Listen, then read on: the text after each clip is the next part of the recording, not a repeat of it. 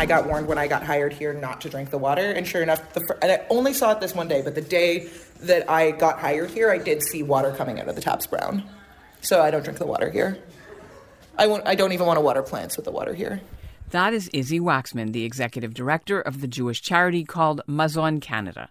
Recently, she took me on a tour of the offices which her charity has rented for many years on the top floor of the building at 788 Marlee Avenue in Toronto. Now, the building is owned by the Toronto Zionist Council, has been since the building opened in the early 1960s. Waxman was originally really keen to work there because, aside from the fact the rent was super cheap, the building's been home to many high profile Canadian Zionist and Jewish organizations over the years, including Canadian Young Judaea, Camp Shalom, Sar-El Canada, Canadian Friends of Yad Sarah, the Jewish Canadian Military Museum, and the Royal Canadian Legion, and these days also a caterer and a synagogue. But by May, Waxman and her staff had been there seven years and had had enough of the neglect and what she calls disgusting and dangerous conditions. One of her employees was getting migraines, so they documented everything on video. And then a few weeks ago, Mazon moved to a better and safer premises elsewhere in the city. Now, other organizations like Sar-El say they've stopped using the building. They only come in to drop off the rent checks. Canadian Young Judaea won't hold meetings of its youth council there anymore. And the condition of this three story Jewish hub has now become the subject of at least two ongoing lawsuits in Ontario courts. One lawsuit is suing the building's owners and also their five longtime Toronto directors Paul Rotenberg, his sister Rena Greenwald, Gilbert Zamonski, and Sharon and Nahum Wolf. The second lawsuit has the Wolves suing the other directors. Court documents allege forging checks, misappropriation of funds of at least $70,000, including taking money for personal trips to Israel and gas and Walmart bills, and neglect of the building and also the summer camp it owns, Camp Shalom, plus abuse of employees and others, and hiring unqualified family members. There are also claims that Rotenberg and his group are breaking the law by sending profits to their favorite right wing charities in Israel, which the bylaws don't allow. I'm Ellin Bessner, and this is what Jewish Canada sounds like for Monday, June the 26th, 2023. Welcome to the CJN Daily, a podcast of the Canadian Jewish News, sponsored by Metropia.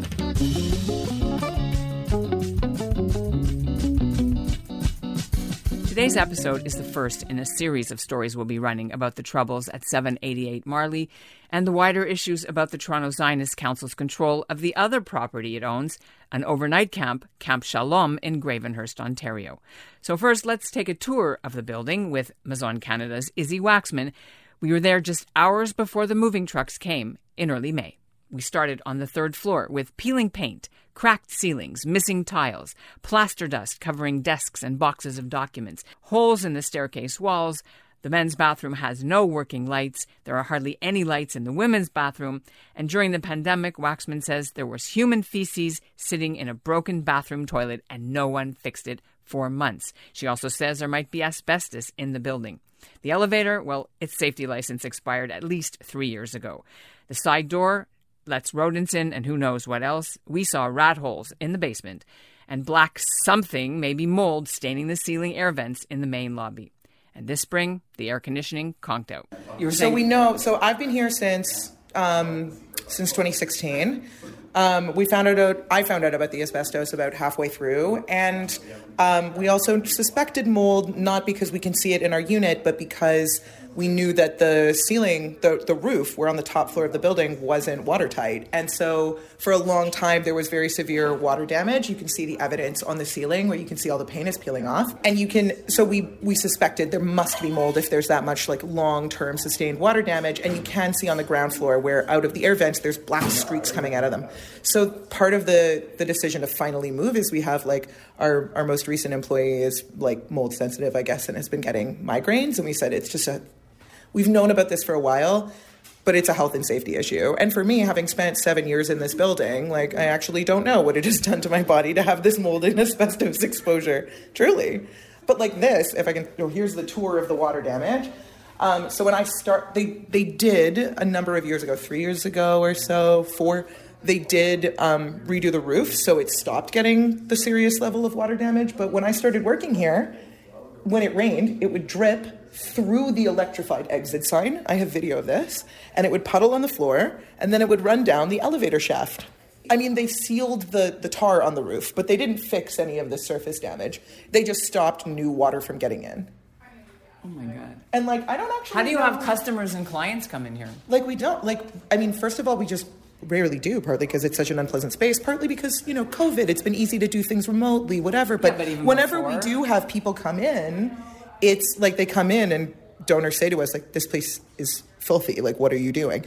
It's there is a point where now people are just they're looking they're like this place is disgusting. I don't even want to be here to volunteer, you know.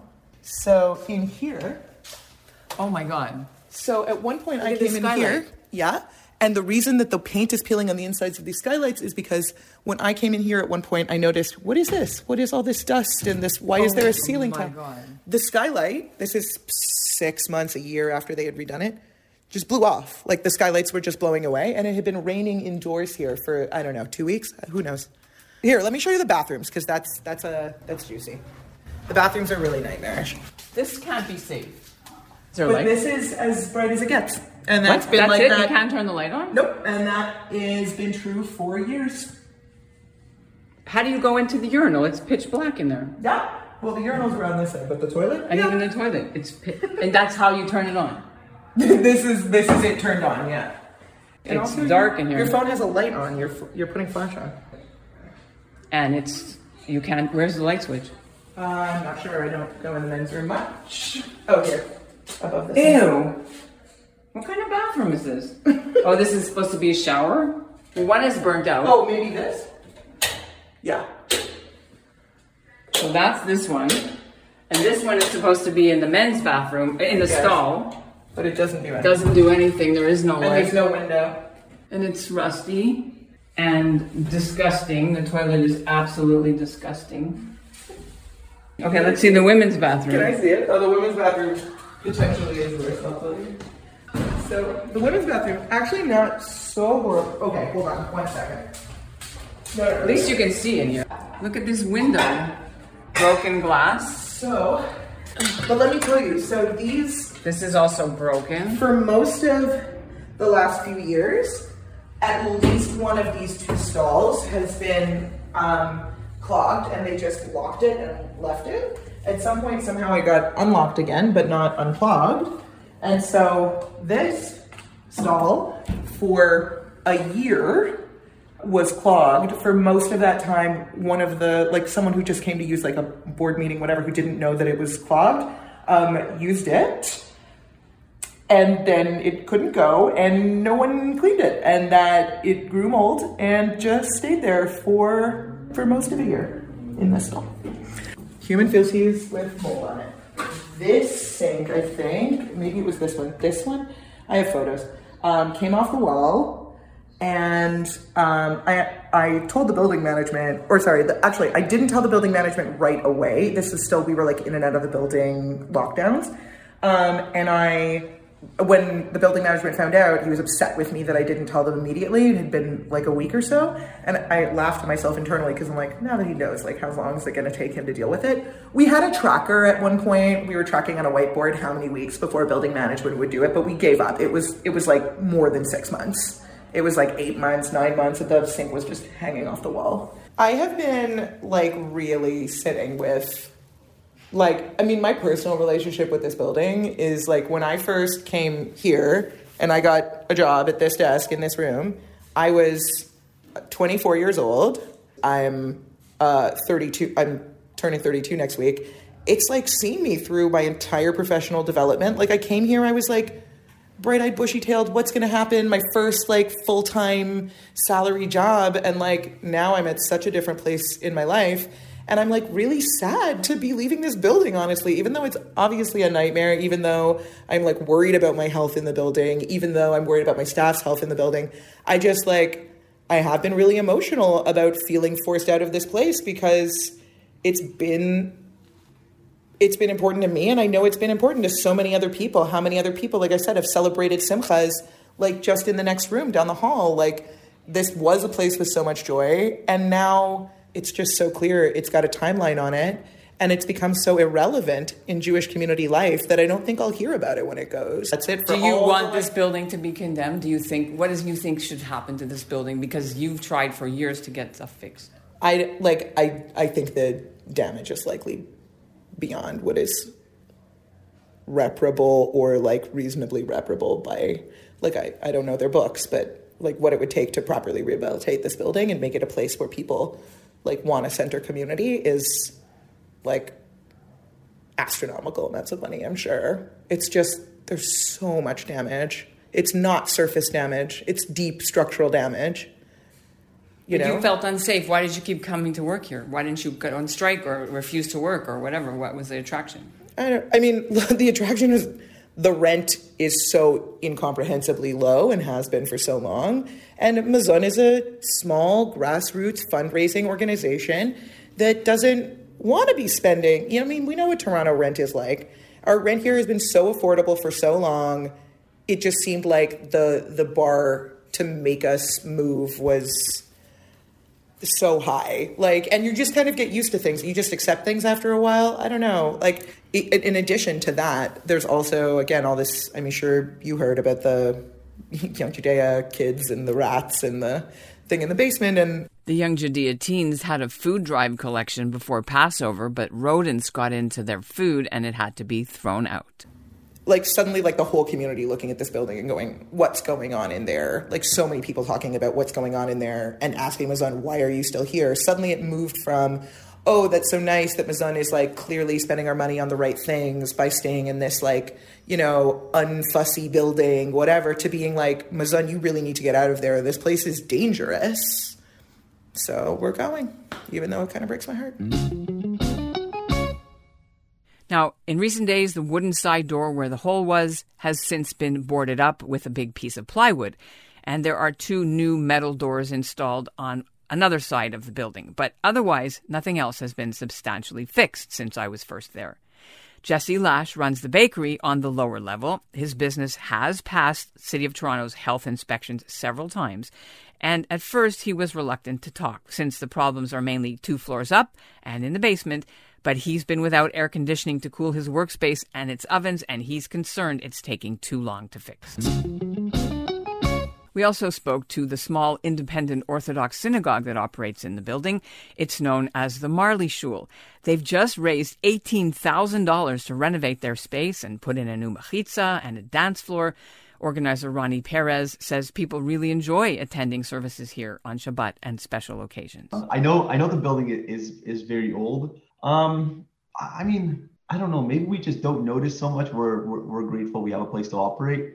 Um, so it hasn't, you know, we haven't really. I, I mean, in terms of like mold and stuff, I, don't know. Like I, I, unfortunately, I can't really speak to it on the ceiling. Well, when you yeah, come in, those big vents in the lobby, they're all black, right? So we don't. So we we really don't touch the rest of the building. Is the truth? We don't really touch the rest of the building. Uh, we do have one room where we like run like a kids program um, on Shabbat for for for parents that bring their kids. But our space we kept upkept pretty well, right? Um, and now that there is, I, I, I guess there would be a bit of a difference between now between the main shul and the upstairs. Probably aesthetically there's probably a, a, a much more noticeable difference. Uh, but we don't you know considering that none of us really go up there we just kind of come in uh, and then leave. It doesn't it doesn't really affect us. Okay and what about the actual space in terms of safety and health? Have you seen the rat droppings down there and uh in terms of in terms of like rat droppings yeah well we we i mean it's definitely been like that in the past but when we renovated, we kind of patched any holes that there were on the wall, we patched up. Uh, there was a space behind the aron, behind this like white partition that was used as storage for many years. And one of our plans was get anything out of there, you know, that that we absolutely don't need and clean it out, patch the wall. Um, so it, I mean, that place is, is spotless now, thankfully. I spoke to at least a dozen people to put this story together. None of the Toronto Zionist Council directors or their lawyers would give us interviews, but they did say in an email they deny all the accusations and call them, quote, rather salacious, unfounded, and unproven allegations, unquote. One of the plaintiffs behind one of the lawsuits also declined an interview on the advice of his lawyers. He's David Matlow. You know him as the CJN Treasure Trove columnist and a Herzl expert. His family has long ties to the Zionist movement and to the Toronto Zionist Council. Court documents show he sued together with a former Camp Shalom employee, Robert Feldman. Matlow tried to join the Zionist Council last year to bring a more progressive voice to the board, but his application was rejected. Now, it's not the first time the Toronto Zionist Council has gotten into trouble for how it allocates its money. In 1995, the Canada Revenue Agency revoked the status of their charitable arm, known as the Zionist Organization of Canada Charitable Fund, because it sent money to Jewish settlements in the West Bank. The directors have since created a new foundation with a similar name, but it's not clear how much money it has or where the money goes. Both lawsuits are asking the courts to order the Toronto Zionist Council directors kicked out, but also to order them to hire an auditor disclose how much money they used for personal expenses and pay the money back.